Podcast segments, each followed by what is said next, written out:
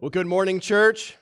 As we as we wipe a tear away, we say goodbye to Friday and we say hello to Resurrection Sunday. Amen. That we, we say goodbye to, to what was lost and we say hello to what has now been gained in Jesus. And, and I don't know about you, but this is the Super Bowl of, of Churchville, okay? This is what we live for, and we love to gather together like this.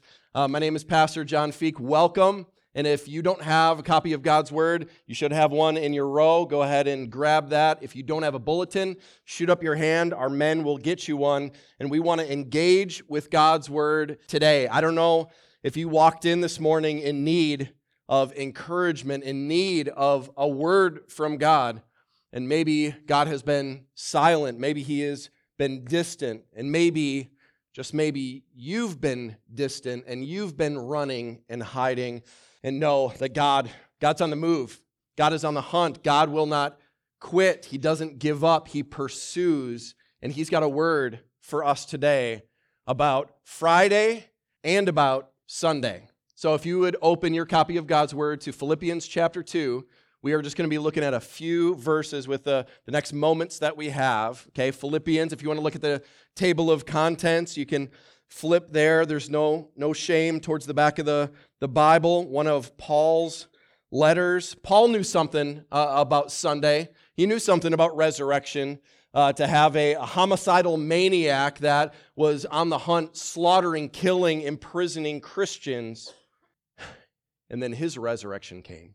Jesus showed up and he changed everything because Jesus did everything for him Saul turned Paul now realized his whole life could be given over to a greater mission, a higher purpose than his own.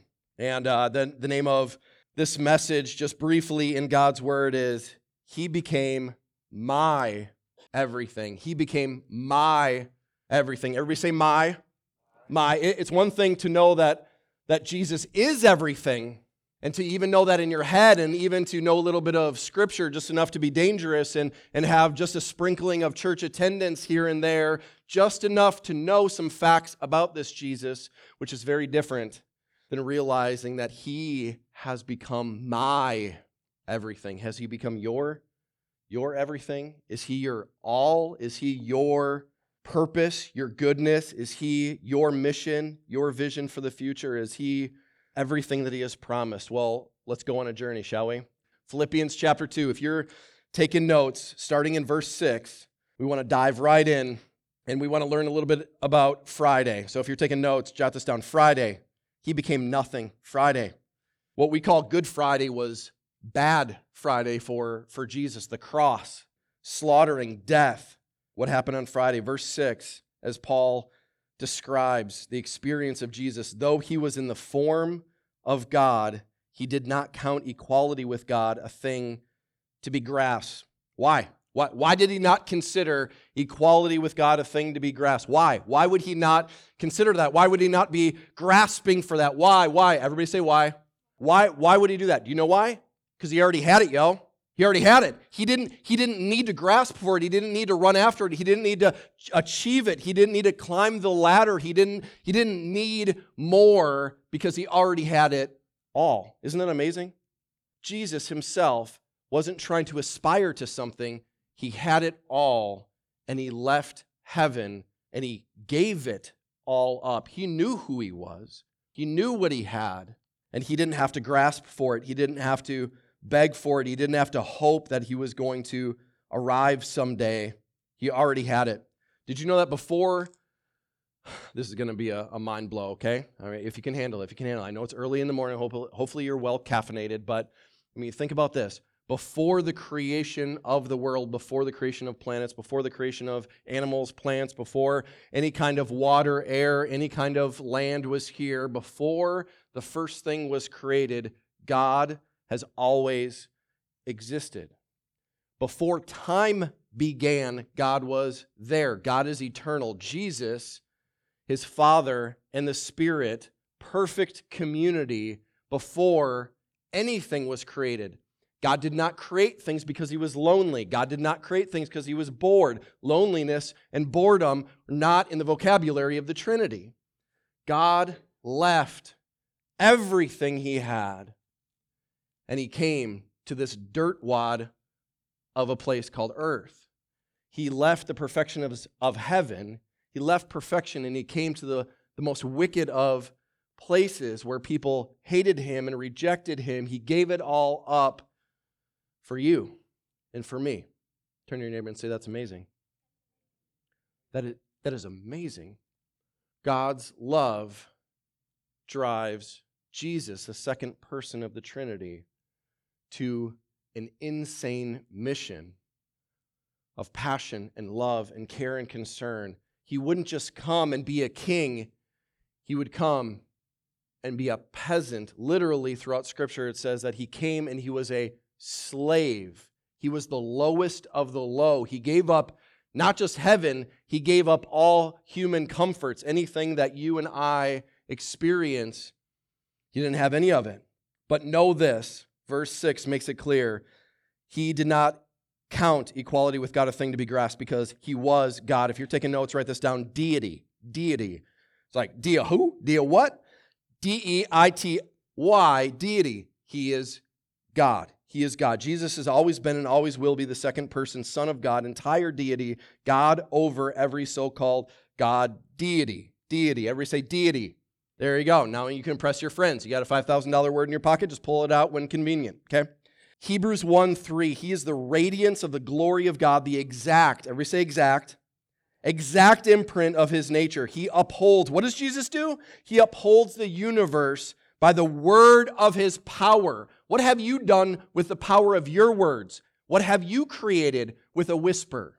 God upholds and keeps everything moving, going in creation by the word of his power after making purification for sins. He took care of sin, the sin problem, and he sat down at the right hand of the majesty on high. Everybody say that's awesome. Jesus accomplished the mission in which he was sent. He gave it all up. He finished the job. He is God. He's the one that rules. He's the sovereign one. Colossians 1:16. This is just so awesome. For by him, by who? Jesus. Everybody say Jesus. For by him all things were created. Everything that was created by who? By Jesus. He created everything in heaven, earth, visible, invisible, thrones, dominions, rulers, authorities. All things were created through him and for him. Look around. What is all this for? It's for him. It's for him. Do you know that God didn't create all this for you? It's not about you. It's about it's about him. Everything's about him. The one who creates gets to dictate what the creation does and what the creation is for. God's the boss. You're not the boss. Jesus is the boss, and he created it all. He is before all things, and in him all things hold together. But what did he do? Verse 7. You looking? You looking? I ain't got nothing to say. Hopefully, you got God's word open, right? What, what does God say? What does God say? Verse 7 But, everybody say, but, but he emptied himself by taking the form of a servant, being born in the likeness of men. Everybody say humility. There it is. There it is. God wasn't just displaying humility, Jesus is humility. Jesus is humility. I don't know what kind of, when, when I say, what's God like? I don't know what kind of images come into your mind, right? I don't even feel like we know each other that well. That's kind of sad. We should change that. But as we as we think about this, the most important thing about you is what you think when you think about God. The most important thing about you is what you think when you think about God. What is God like? Well, you don't get to dictate what God is like. You don't get to define. Nobody defines what you're like. You're you. You you you get to define who you are, right? Well, God is the embodiment of humility, that he would be the highest, the exalted, and he would get not just low, he would get all the way down. He would be a servant, a slave in the likeness of his creation of men. Humility. Humility. Verse 8, are you there? Verse 8, and being found in human form, just like us, he slipped into our skin. He humbled himself by becoming obedient. Everybody say obedient. There it is. Obedient to the point of death, even death on a. Yeah, we remember Friday, right? We remember Friday. What does God deserve? God deserves all glory, all honor, all praise. What does God choose? He chooses death, He chooses sacrifice for you, for me. That's, that's, what he, that's what He does. That's what love does. If you want to write this down, if you're taking notes, he goes from deity and still deity, he demonstrates humility, and he goes from humility to nothing. Nothing. Turn to your neighbor and say, Nothing, nothing, nothing. That's what he did. That's what he did for, for you. He didn't just kind of give you some good things, he didn't kind of just reach out a hand and meet you halfway. He became nothing because that's what the mission demanded. He gave it all up. He became nothing. Hear this. We remember that Friday was violent, Saturday was silent, but Sunday's coming. But Sunday's coming. But Sunday's coming. Here we go. Number two, if you're taking notes. Sunday, he became everything. He became everything. On Friday, he became nothing. On Sunday, he becomes everything. Why did he do that? Did he need to do that for his own sake? We forget. We forget that Easter isn't about you, it's not about me, it's about Jesus pursuing, wanting to be known, wanting to demonstrate his love, wanting to be seen, wanting not to wait from a distance until you get all cleaned up and you get yourself all proper and ready and you try to outdo some of the bad stuff with good and try to move forward from regret and shame and guilt.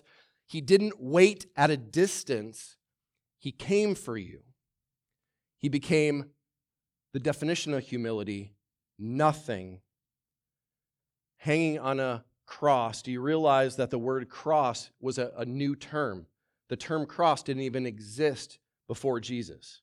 They had crosses, but in Greek, they didn't have a word for that thing. They called it a tree, they called it wood, they, they called it a torture device. And then all of a sudden, this word was created out of the cross. We get the word excruciating pain. Have you experienced excruciating pain?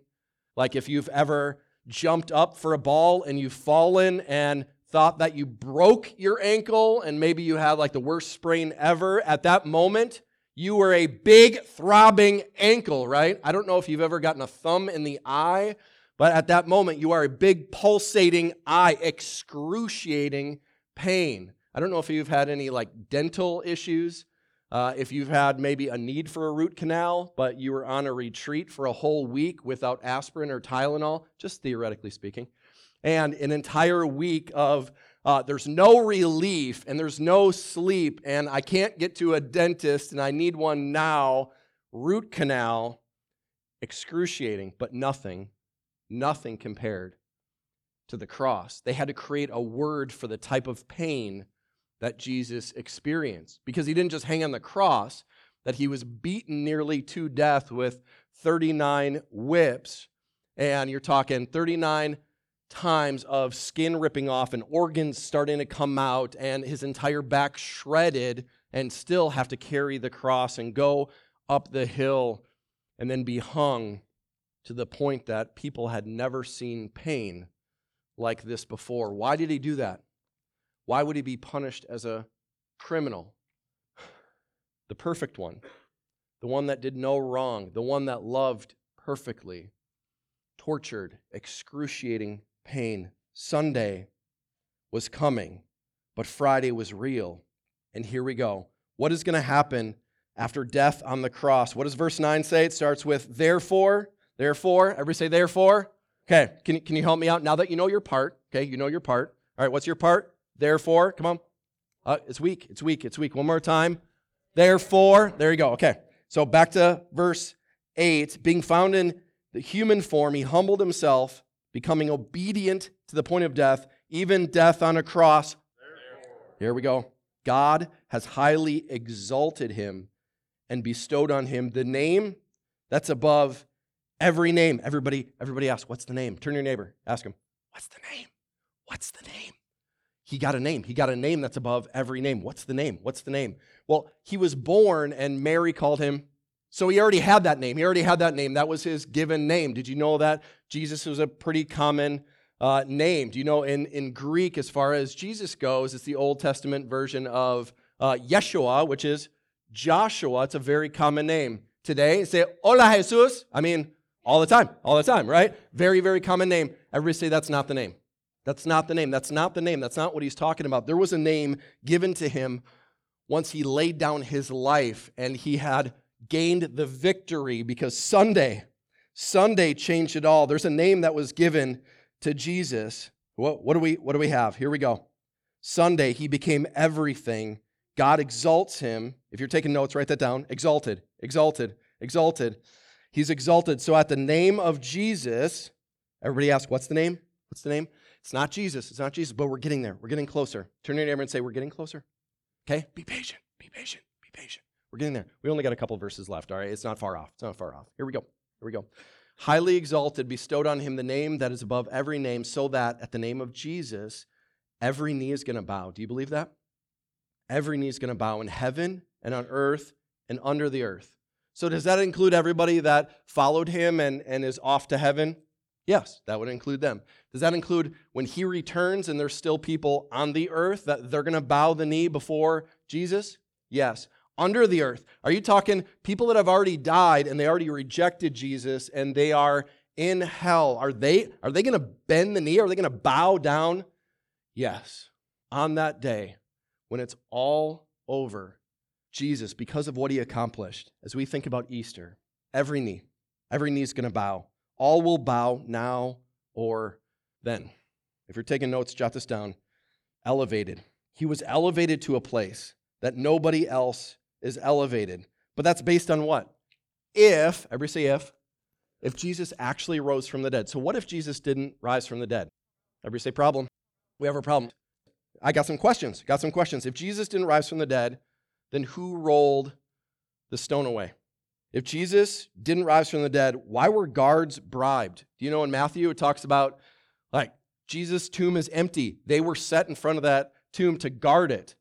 Uh, they're going to die if they fail at their job. And all of a sudden, the high priest say, "Hey guards, hey guards, uh, we'll give you some cash. Okay, we'll work something out. Tell tell everybody that his disciples like just came in and and stole the body. How likely is that? Uh, pretty likely, not so, not so likely. Ah, yeah, not, not so much, right? Like, oh yeah, the disciples, guys that are just fishermen. You know, fishermen just roll 2,000 pound stones, right, uh, out of the way. Not happening. Turn to your neighbor and say, not happening. Yeah. So if Jesus didn't rise from the dead, who overcame the guards? Who appeared to the apostles? Who overpowered the apostles to have the power to heal? How were 500 people convinced to lie? Because 500 eyewitnesses saw Jesus alive, the risen Jesus. How about this? Why did the apostles die as martyrs? Would you die for something that was a lie, that wasn't true? Jesus didn't really rise from the dead, but let's be tortured and let's be persecuted for the rest of our lives. We'll go down with this lie. Uh, anybody think that's happening? Uh, no, I submit to you, not, not happening. Well, who appeared to Saul? Who radically transformed Saul's life into Paul, the letter that we are reading right now. Who would change a heart like that? And here's a big question that I ask myself Who changed my life? What kind of explanation is there? And for some of us, we're not besties, okay? Not yet, right? Things can change.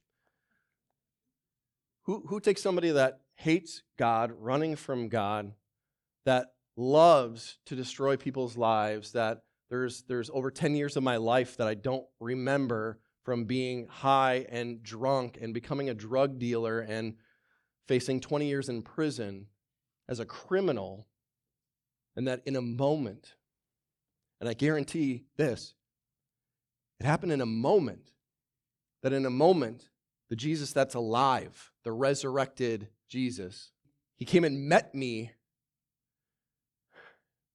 in the place that was the ugliest, and in the place that I was the hardest, and that I was suicidal, and that I was ready to quit and be done, and that F bomb after F bomb, cussing God out driving in my car. How dare he? And that he would meet me there.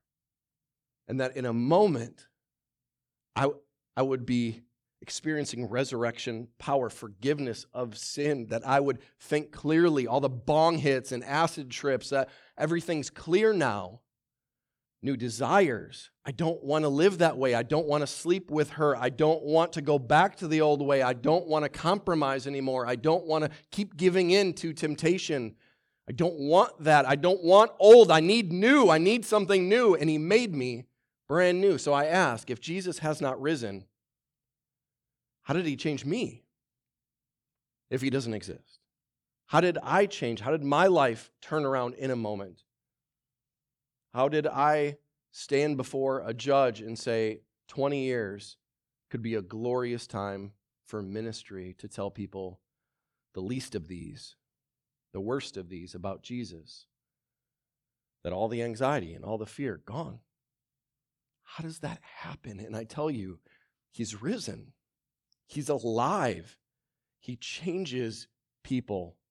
And the last question I have to ask is if Jesus has not risen, then how in the world is all of this happening that lives are being changed? How is he working among us if he has not risen from the grave? How is he changing a people that would never like we'd never hang out all right? No offense i just like I, you're not my first choice. So I, I wouldn't i wouldn't hang out with you. I wouldn't i wouldn't call you right?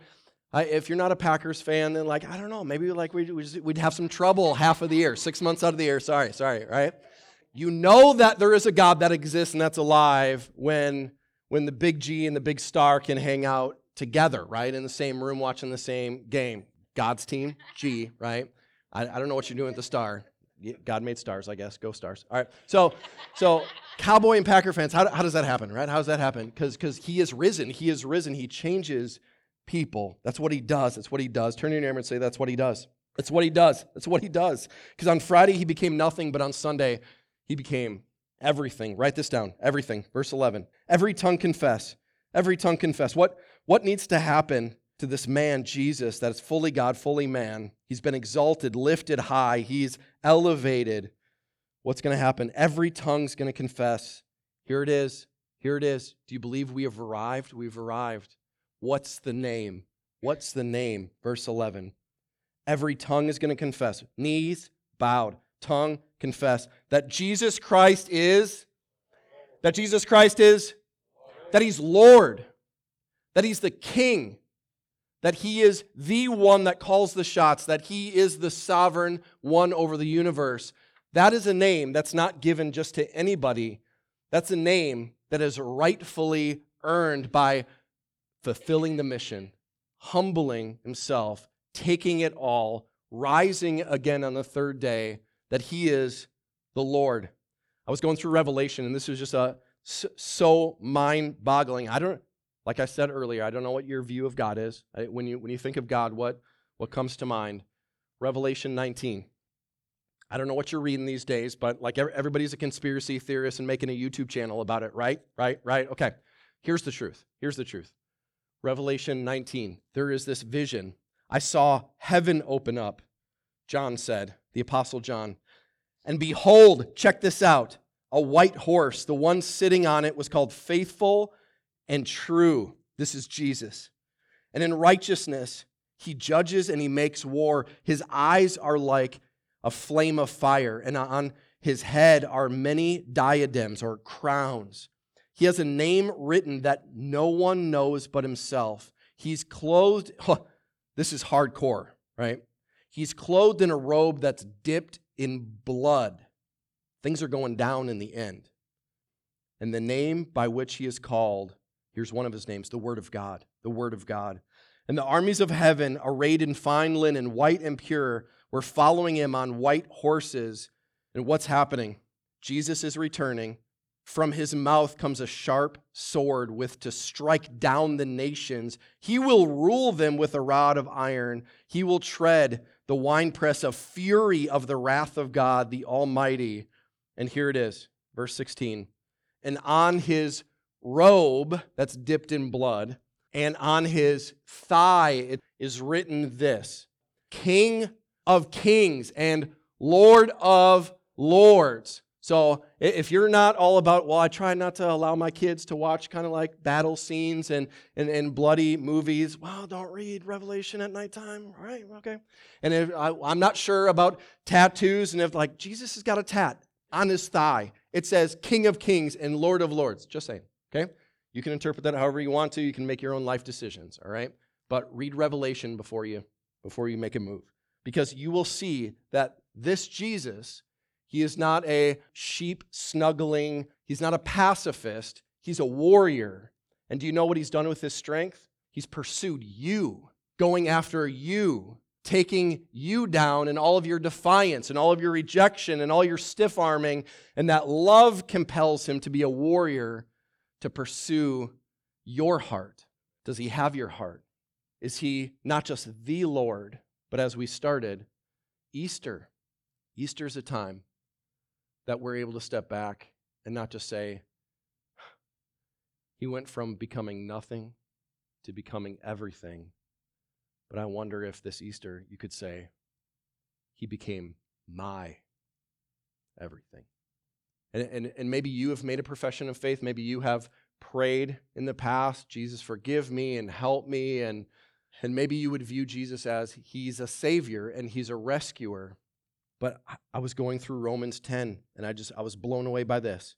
If you confess with your mouth that Jesus is not your just your rescuer, not your forgiver, but he's your Lord, everybody say Lord, and believe in your heart that God raised him from the dead, you will be you'll be saved. Have you done that? Not just Jesus forgive me so that I can keep sinning all of those forgiven sins. Forgive me for messing up so that I can keep justifying living a lifestyle that is selfish. Bow the knee, right? We heard some stories, we heard some testimonies today of those that don't just want to, Jesus, forgive me and then let me live my life however I want to. Is Jesus, become my everything. I'm no longer serving me, I'm serving you. I'm no longer living for me, I'm living for you. You're the King of kings and the Lord of lords. Mine become my everything. That's the, that's the offer. Everybody say, land the plane. I just want to say this He's not your Savior if He's not your Lord. He hasn't rescued you if you have not submitted to Him as your King, as the boss of your life. He will either be King of all or He'll not be King at all. And we have two blanks left. Here's the question How do I go from knowing in my head that Jesus is over everything, that he has become everything after the resurrection. But here's the question How do I make Jesus my everything? How do I make Jesus my everything? I want us to, to write these two things down. Number one, from verse 10, every knee's gonna bow. How do I make him my everything? I bow. I bow down now. I don't wait for later. I bow the knee. I surrender my will. I give up. I let Jesus take over. He is Lord. And second, in verse 11, we see every tongue is going to confess, I confess today. Jesus, my Lord, be my Lord, be my King. I receive you today. I'm not going to live for me any longer. I'm not living for what pleases me today. I want to live for what lasts forever. I want to live for what lasts forever. And following you leads to eternal life